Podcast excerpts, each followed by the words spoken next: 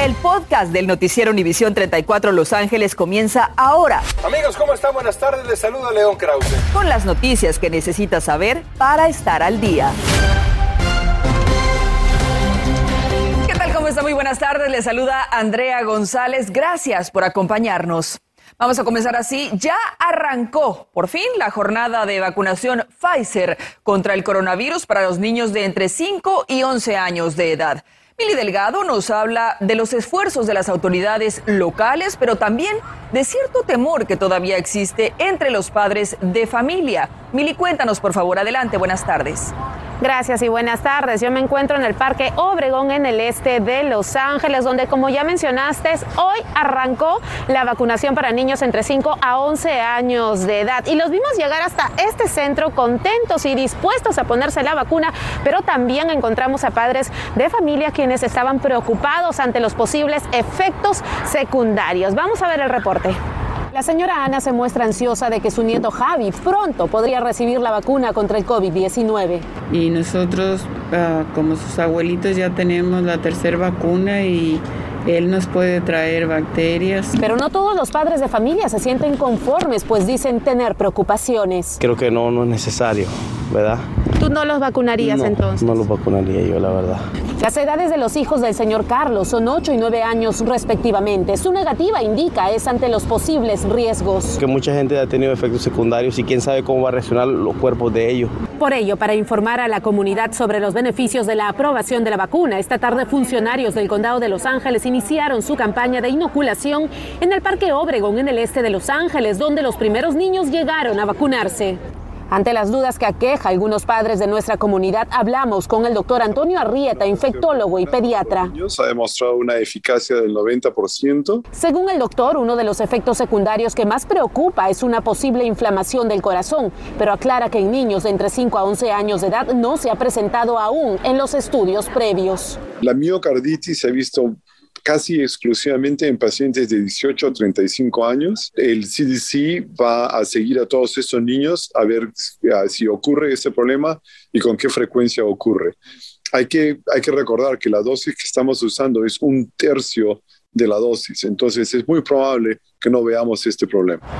Otros efectos secundarios que no son alarmantes podrían ser fiebre, malestar de cuerpo y también enrojecimiento en la zona de la vacuna. Ahora bien, si usted desea un centro de vacunación cerca de su hogar, puede llamar al 211, que es el condado de Los Ángeles. Es todo mi reporte. Ahora continuamos contigo en el estudio, Andrea. Gracias, Mili. Por otra parte, defensores de la salud infantil de California realizaron hoy una manifestación titulada Worldwide Walkout, esto en Santa Mónica, para protestar contra el mandato de vacunación y demandar el regreso de la libertad y principios democráticos. Esto después de que la FDA decidiera autorizar la vacuna de Pfizer para los niños de 5 a 11 años de edad. Los manifestantes marcharon desde el norte del muelle de Santa Mónica hasta las avenidas Colorado y Palisades Park. Estoy en contra del mandato, porque yo como su madre y, como, mi esposo como su padre, nosotros tenemos el derecho sobre nuestros hijos. Lo que nosotros, si nosotros los queremos vacunar, bien, y si no, entonces que sea nuestra decisión. Los defensores de la salud infantil en California han impulsado otros movimientos de protesta contra la vacunación obligada, ya que dicen que estas vacunas con aprobación de emergencia podrían dañar a los pequeños. Y siguiendo con este tema, a partir de mañana se le requerirá prueba de vacunación completa contra el coronavirus. Si usted es consumidor o trabajador de un bar, de un almacén de vino, cervecería, club nocturno o una sala de relajamiento en el condado de Los Ángeles, por otra parte, se recomienda, pero no se exigirá la verificación de la vacuna para empleados y clientes en interiores de restaurantes. Y hoy se anunció una recompensa de 50 mil dólares por información que lleve al o los culpables de la muerte de Kenny Germain Folks Jackson. También se colocó un anuncio gigante pidiendo ayuda para esclarecer el caso. Este hombre fue asesinado a tiros el 9 de mayo del 2013 en el 15200 de la calle Van Owen en Pacoima. Y hoy su hija busca justicia. Si sabe algo, por favor, denúncielo. Una casa de Los Ángeles ha traído a la luz un estado psicológico del cual se habla muy poco, pero afecta a millones de personas. Nuestro reportero especializado en salud mental, Julio César Ortiz, nos da los detalles de un trastorno de acumulación compulsiva. Vean. El trastorno mental de acumulación compulsiva afecta a más del 6% de la población en Estados Unidos, 18 millones que pueden ser nuestros familiares, amigos o vecinos. Es un lugar donde eh, guardan cosas que en algún momento determinado ellos saben que van a necesitar. Entonces, eh, es la otra gente la que no entiende y le llama basura mis necesidades. Hoarding, como se le llama la conducta en inglés, afecta a hombres y mujeres de la misma manera, pero los síntomas empiezan a manifestarse a temprana edad. Vienen de infancias donde hay mucha carencia. Y para poder sentirse que nunca van a estar como estuvieron en aquel entonces, guardan todo, guardan platos de cartón, eh, tenedores plásticos, vasitos usados desechables. Esta casa de Koreatown es un caso extremo de acumulación compulsiva y la comunidad no interfería con los dueños de la propiedad directamente, pues creyeron que no se saldría fuera de control. Pero la comprensión ahora se tornó en preocupación. This past, I think, COVID period, then it started coming into the front. Um, and like I said, we just, you notice it, but you don't notice it. And sin embargo, los riesgos higiénicos por pestes, físicos por posibles caídas y mal aspecto, le dan el derecho a cualquier vecino a llamar a su ciudad para que se haga una visita de bienestar, especialmente si en el hogar hay niños. Y ahora escuche esto, la ciudad de Los Ángeles ocupa el segundo lugar entre las cinco ciudades en las que se padece infestación de ratas por segundo año consecutivo. El primer lugar lo ocupa Chicago. En tercer lugar está Nueva York. Le sigue Washington, D.C. y la quinta es San Francisco. Expertos indican que el cierre de restaurantes ha impulsado la reproducción de roedores con conducta más agresiva. Otro problema de salud.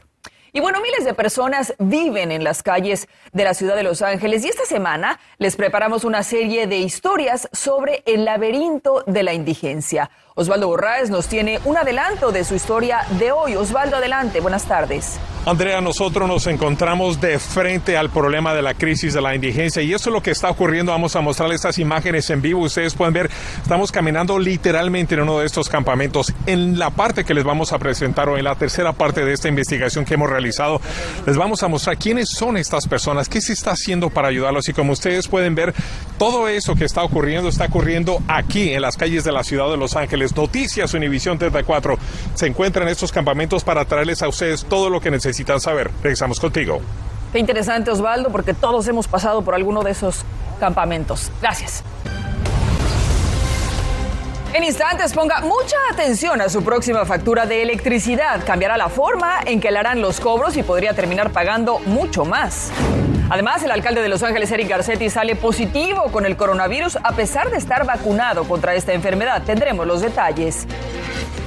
A partir de hoy, 11 peloteros de los Dodgers están para el mejor postor. Además, los Rams y estudiantes de primaria harán la Navidad de los héroes que sirven al país. Estás escuchando el podcast del noticiero Univisión 34 Los Ángeles.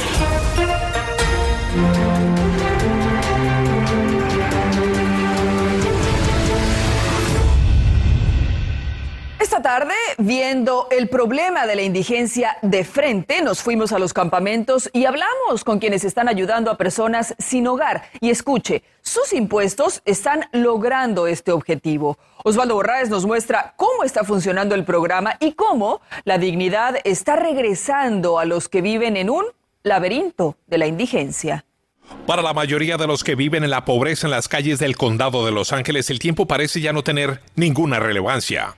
Estuve en algunos de los campamentos donde sobreviven y me dijeron que aquí cada día es igual que el anterior. En este mundo no existen los cumpleaños o aniversarios. Dormir es casi imposible.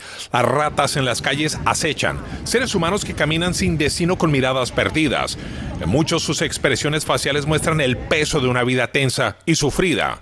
Aquí la única meta es sobrevivir en un mundo donde hay muy poco respeto y las leyes convencionales de una sociedad civilizada parecen no aplicar unos están a merced de otros. Asaltaban, robaban, no, nos venían a pegar los que, los que tomaban, los que fumaban, a uno le pegaban. Dolores Reséndez a sus 83 años me dijo no tenía cómo defenderse. Jamás se imaginó que terminaría viviendo en las aceras de las calles San Pedro y la San Julián, en pleno corazón de Skid Row. Seis meses muy largos que dijo se sintieron como años. Pero en medio de todos los retos que enfrentó la señora Reséndez, me confesó, tuvo que vivir el peor de todos que la dejó traumatizada. Y lo peor fue que me iba a violar un moreno. Gracias a Dios pude defenderme y llamaron a la policía. O más preocupante es que casos como estos abundan en lo inhóspito de esta selva de cemento angelina. Al otro lado de la crisis de los indigentes hay organizaciones que se solventan de dinero del estado de California que están buscando a los indigentes para llevarlos a un hogar digno y seguro.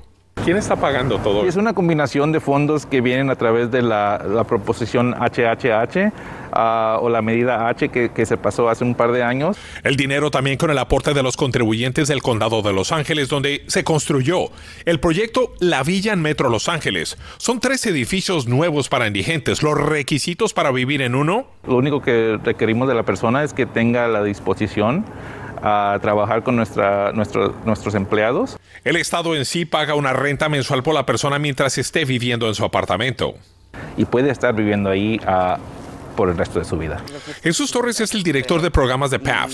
Yo visité un campamento con él. Típicamente, antes de ofrecerles un cambio drástico, intenta establecer confianza.